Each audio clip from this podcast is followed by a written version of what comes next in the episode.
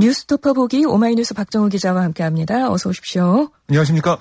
윤석열 대통령이 경찰 치안감 인사 파동에 대한 책임의 화살을 김창룡 경찰청장을 비롯한 경찰의 수뇌부로 사실상 돌리면서 파문이 확산하고 있는 모습입니다. 네, 어제 윤석열 대통령이 출근길에 이 치안감 인사 번복 논란과 관련한 질문을 받고 뭐라고 했냐면 아주 중대한 국기문란 아니면 어이없는 공무원으로서 할 수 없는 과오 뭐 이렇게 비판을 했어요. 아직 대통령 재가도 나지 않고 행정안전부에서 검토해서 대통령에게 의견도 내지 않는 상태에서 아, 그런 인사가 밖으로 유출되고 이게 또 언론에 마치 인사가 번복된 것처럼 나간 거다라고 지적을 했습니다. 그러니까 이번 사태가 경찰청과 행정안전부 등 유관기관의 소통 오해나 행정상 단순 실수에서 비롯된 게 아닌 모종의 의도를 가지고 벌어진 일이다. 아, 이런 인식을 드러낸 거고요. 그러니까 격앙된 어조로 발언을 이어간 윤 대통령의 아, 이 상황을 좀 보면 근본적으로 경찰 일부와 아, 야당 등을 중심으로 제기되는 새 정부의 경찰 장악 시도 이 프레임을 차단하려는 목적에 깔린 게 아니냐 이런 분석도 나오고 있습니다. 네. 아, 일각에서는 전임 문재인 정부에서 임명된 김창룡 경찰청장을 비롯한 경찰 수뇌부의 책임을 중요한 게 아니냐 이런 얘기도 나오고 있고 아, 근데 뭐 김 청장 임기가 한 달밖에 남지 않았어요.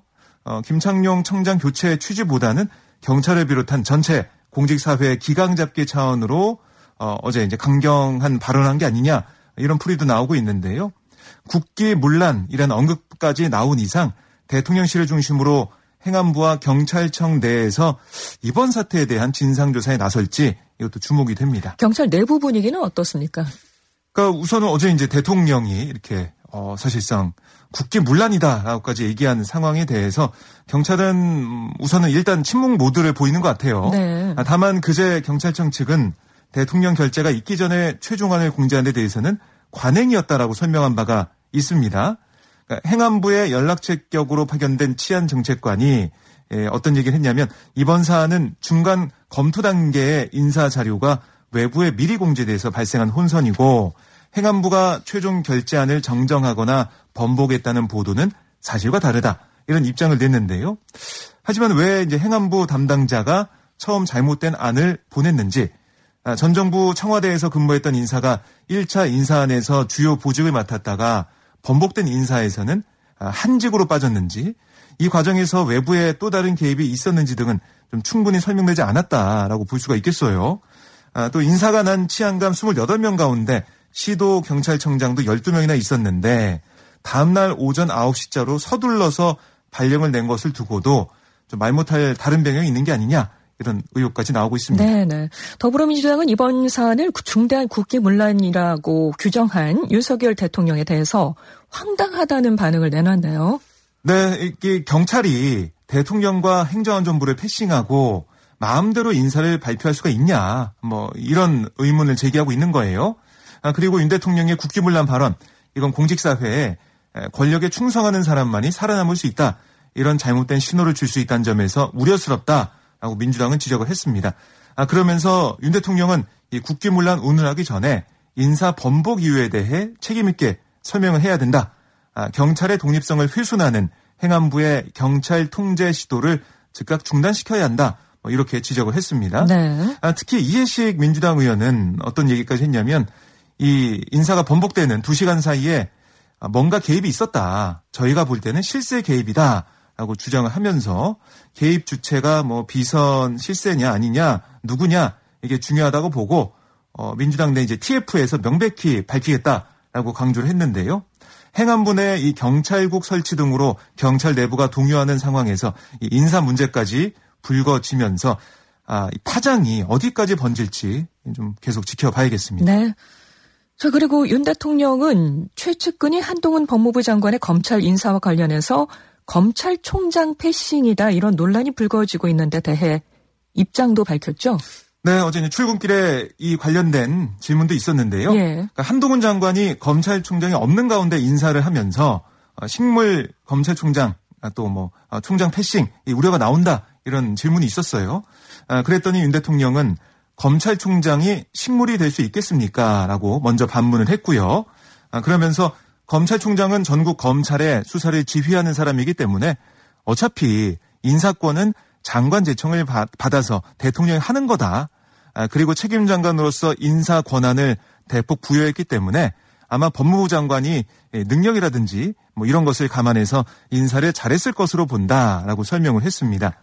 아, 그런데 사실 이 윤석열 대통령이 검찰총장 출신이잖아요. 네. 전 정부 총장 출신인데 앞서 어, 윤 대통령은 이 문재인 정부 당시 추미애 법무장관이 검찰총장이던 자신과 아, 협의 없이 검찰 인사를 한다면서 갈등을 빚었습니다. 그랬었죠. 이게 뭐 2년여 전인데요. 예. 그리고 2020년 2년 전에 이 국정감사에는 어떤 얘기를 했었냐면 인사권도 없고 주변에서 다 식물총장이라고 한다. 뭐 이렇게 직접 얘기한 바도 있거든요. 어, 또한 윤 대통령은 이 총장 공백이 길어지는 와중에 법무부 중심 인사가 계속되면서 수사의 독립성과 중립성을 훼손하는 거 아니냐 아, 이런 또 질문에 수사는 진행되면 외부에서 간섭할 수가 없다. 간섭하면 가만히 있으면 그게 수사기관이겠느냐. 아, 그런 건 걱정 안 해도 된다. 이렇게 말을 했습니다. 아, 또 이, 이 식물총장 발언, 그러니까 과거의 발언과 아, 지금 이 질문에 대한 답변 이게 좀 입장이 좀 달라지면서 어, 여러 가지 얘기가 나오고 있는데요. 그랬더니 대통령실 관계자는 대통령이 검찰총장이었던 시절과 아, 지금 검찰총장이 아직 임명되지 않은 상황하고 좀 다르다. 상황이 다르다. 이렇게 말을 했어요. 하지만 어쨌든 과거 검찰총장 시절과 아, 지금 입장이 달라진 것 같다라는 지적은 계속 이어지고 있습니다. 네. 민주당에서는 윤석열 정부의 권력기관 사유화 시도를 보여준다면서 공세에 나서고 있는 거죠. 네. 박주민 의원 같은 경우는 어제 당 정책조정회의에서 한동훈 장관이 사실상 검찰총장 역할까지 하면서 검찰이 윤석열 정권의 하부 조직으로 전락하는 게 아닌지 우려스럽다. 이렇게 지적을 했고요. 김남국 의원은 SNS에 뭐라고 썼냐면 윤 대통령이 검찰총장 시절 검찰 인사에서 자신이 패싱당했다면서 법무부 장관과 각을 세웠던 것과 비교해 보면 참으로 이중적이다라고 주장을 했습니다. 아울러 이제 박찬대 의원도 당 정책조정 회의에서 대통령은 최측근인 좌동훈, 우상민 두 사람으로 하여금 사정기관을 장악하고 인사와 수사를 좌지우지할 수 있는 밑그림을 완성했다. 윤석열 사단이 만든 완벽한 권력 사유화다라고 주장을 했는데요. 앞으로 이 검찰과 경찰 권력기관을 둘러싼 정부와 야당의 공방 계속 이어질 것으로 보입니다.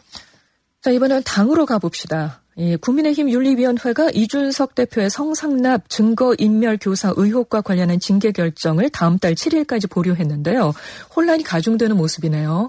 네, 이 대표 뭐 어제 방송 인터뷰 등등을 통해서 어, 이 상황에 대해서 어, 좀 세게 반격을 했는데요.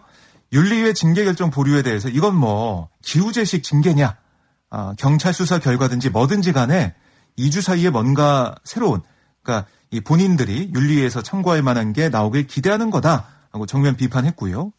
아, 또 이 당 혁신위가 출범해서 당 개혁을 준비하고 이렇게 한다고 했는데 벌써 한 달 가까이 동력을 갉아먹고 있다. 굉장히 정치적으로 아쉬운 시기들이 흘러가고 있는 거다. 이렇게 윤리 활동에 날을 세웠습니다.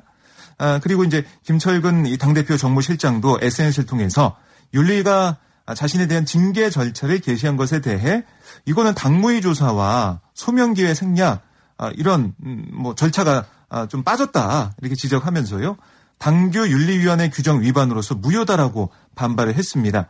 그리고 이 대표와 가까운 인사들도 집권여당 윤리위가 의혹만 가지고 징계 절차를 개시한다는 것 자체가 국민 상식에 맞지 않다. 아, 이렇게 윤리를 비판하는 모습입니다. 네. 아, 반면에 윤리위의 원칙적 대응을 촉구하는 목소리도 당 안팎에서 나오고 있는데요. 윤리 판단 뭐 아직 다음 달 7일까지는 2주 정도 남아 있는 상황인데 이 판단에 따라 이준석 대표의 거취에 영향을 줄 수 있는 그런 상황인데다가 당 대표의 거취가 그렇습니다. 바뀔 수도 있는 거잖아요. 네, 이렇게 되면 뭐 당장 세력구도 재편 네. 어, 누가 당 대표가 되느냐에 따라서 당내 역학 구도가 변할 수밖에 없거든요. 다 이제 맞물려 있는 상황이라서 아, 남은 2주 동안 국민의힘은 어쨌든 좀 혼란스러운 상황이 이어질 것으로 예상이 됩니다. 이게 지도부 내에서도 갈등이 불거져 있어요. 이준석 대표와 배현진 최고위원 연일 신경전을 벌이고 있는데 어제도 좀 그런 모습을 노출했죠. 네. 어제 이제 오전 9시쯤 이준석 대표가 최고위 회의실의 모습을 드러내자 먼저 도착해 자리에 앉아 있던 배현진 최고위원이 다가가서 악수를 청했습니다. 뭐 회의 시작 전에 이제 들어오게 되면 악수하고 인사하고 이게 뭐 당연한 모습인데요. 하지만 배 최고위원이 내민 손을 이준석 대표가 애써 밀어내면서 어, 좀 어떻게 보면 좀 민망한 아, 그런 모습이 보였는데요. 이 과정에서 배 최고위원이 이 대표의 손목까지 잡았지만 이 대표가 이걸 뿌리쳤고 배 최고위원이 다른 회의 참석 인사들과 인사한 다음에 자리로 돌아오면서 이준석 대표의 어깨를 또 툭 쳤지만 이 대표는 아무런 반응도 보이지 않았습니다. 근데 이게 이 장면 자체가 아, 국민의힘의 공식 유튜브 채널을 통해서 다 생중계가 된 거예요. 네. 그래서 아, 다 언론도 그렇고 어, 시청자도 그렇고 다 볼 수가 있는 실시간으로 볼 수 있는 상황이었고요. 어, 이두 사람의 신경전이 이 회의 시작 전만 아니라 비공개로 회의가 전환된 뒤에도 벌어졌다고 전해졌는데 한교 사무총장으로부터 48개 지역구에 대한 조직위원장 공모 결과 보고를 받는 중에 입시름이 있었다는 겁니다. 배 최고위원이 이 조직위원장 공모와 관련해 공천 얘기를 꺼냈고 이 대표는 조직위원장 임명과 공천은 별개 얘기다라고 반박을 했거든요. 그러니까 지난 회의 때도 두 사람이 비공개 회의 내용 유출 책임을 놓고 공개적으로 언쟁을 벌였었는데 집권 여당 지도부인 두 사람의 갈등이 노출되는 상황, 이거 좀 우려하는 목소리가 당 안팎에서 나오고 있습니다. 민주당은 1박 2일 일정으로 국회의원 워크숍을 열었습니다. 어떤 얘기가 나왔습니까? 네, 이 초재선 모임, 뭐 더 좋은 미래 이런 예, 당내 의원 모임에서 진행해온 대선과 지선 평가의 결과를 공유했어요. 먼저 아, 그 다음에 2시간 남짓에 걸쳐서 자유토론을 이어갔습니다. 아, 총 20명 정도의 의원이 발언에 나섰다라고 전해졌는데요. 어, 선거 결과에 대해 남을 탓하지 말고 우리 탓이라고 생각하고 어떤 것을 개선해야 할지를 논의하는 반성의 시간이 이어졌다. 이렇게 브리핑을 통해서 전해졌습니다. 토론 자체는 비공개 진행됐기 때문에 이후에 대변인 브리핑이 있었는데요. 아, 지도부와 선거를 이끈 사람의 책임도 어, 좀 함께 져야 한다 이런 의견도 있었고요. 또 개파 간 갈등 양상에 대한 우려 이거는 뭐 강성인 일부 뭐 친문 친명계 지지자들로부터 나타나는 팬덤 정치에 대한 비판으로 이어지는 모습이었습니다. 그러니까 열혈 지지층이 문제가 아니라 아, 팬덤 정치에서 욕설과 폭언이 문제인 만큼 과감하게 아, 이런 것에 대해서는 선을 그어야 한다 이런 얘기가 있었다는 거예요. 아, 그리고 최강호 의원을 비롯해 현재는 탈당한 박완조 의원 등의 행태로 논란이 됐던 성비위 문제를 두고도 근본적인 쇄신이 필요하다 이런 목소리도 나왔습니다. 아, 사실 이번 워크숍의 주제가 민생, 유능, 혁신이거든요. 그런 만큼 부동산과 뭐 공정 이슈, 에너지 위기 같은 정책적인 면에서 진보적인 의제를 선점해서 실력을 선보여야 한다. 이런 의견도 비중 있게 언급된 것으로 전해졌습니다. 아, 토론 과정에서 나온 혁신 과제들을 얼마나 실천하느냐, 뭐 이게 사실은 중요한 상황일 것 같고요. 그리고 어, 이 토론 과정에서 어, 관심을 모았던 부분이 바로 이재명 의원이 전당대회 출마를 할 거냐 말 거냐 여기에 둘러싼 의원들의 감론 의방은 어떻게 펼쳐질 거냐 이거였는데 네. 어제 취재진이 이 의원에게 전당대회 출마의 결심이 섰느냐 아, 이렇게 물어봤어요. 근데 아직 어떤 결정을 할 상황이 아니기 때문에 의원님들을 포함한 당원들과 국민 여러분의 의견을 좀 듣고 있다 아, 이런 얘기를 했는데요. 어제 뭐 토론 과정에서 이재명 의원들 뭐 겨냥해서 어, 이해창의 길, 뭐 황교안의 길을 가면 안 된다. 어, 출마 아, 포기를 주장하는 목소리도 있었고, 그러니까 이재명 의원이 토론에 참석하는 가운데 여러 가지 얘기가 나왔는데요. 이재명 의원이 어떤 결정을 하게 될지도 좀 지켜봐야겠습니다. 윤석열 대통령은 박순애 사회부총리 겸 교육부 장관, 김승희 보건복지부 장관, 또 김승겸 합동참모본부장 후보자에 대한 인사청문 경과 보고서 재송부를 국회에 일괄 요청했다고요. 네, 송부 기한이 오는 29일이에요. 그래서 어제부터 7일간인데요. 이들 후보자에 대한 임명, 이거는 북대서양 조약기구, 그러니까 나토 정상회의 참석을 위한 해외 방문 일정을 마치고 나서 다음 달 초에 결정, 결정할 것으로 전망이 됩니다. 아, 그때까지 여야 원구성 협상이 공전할 경우에는 이 국회 인사청문회 없이 임명을 강행할 것으로 예상이 되는데요. 아, 다만 김승경 후보자와 비교해서 개인 신상이나 도덕성 관련 논란이 제기가 된 박순애 김승희 후보자에 대해서는 임명을 당분간 더 보류할 수 있다 이런 관측도 일각에서 나오고 있습니다. 민주당은 음주운전 전력 등이 불거진 박 후보자와 정치자금 유용 의혹이 있는 김 후보자에 대해서 이미 제기된 의혹들로만으로 부적격 후보임이 판명났다. 부적격 후보자를 인사청문회도 없이 임명하겠다는 것은 국민 우롱이자 기만이다. 라고 얘기하며 지명 철회를 요구했는데요. 여야 원구성 협상이 극적으로 타결되면서 청문회가 열릴지 아니면 청문회 없이 그대로 임명될지 주말 사이 여야 협상을 지켜봐야겠습니다. 네, 지금까지 오마이뉴스 박정호 기자 고맙습니다. 고맙습니다.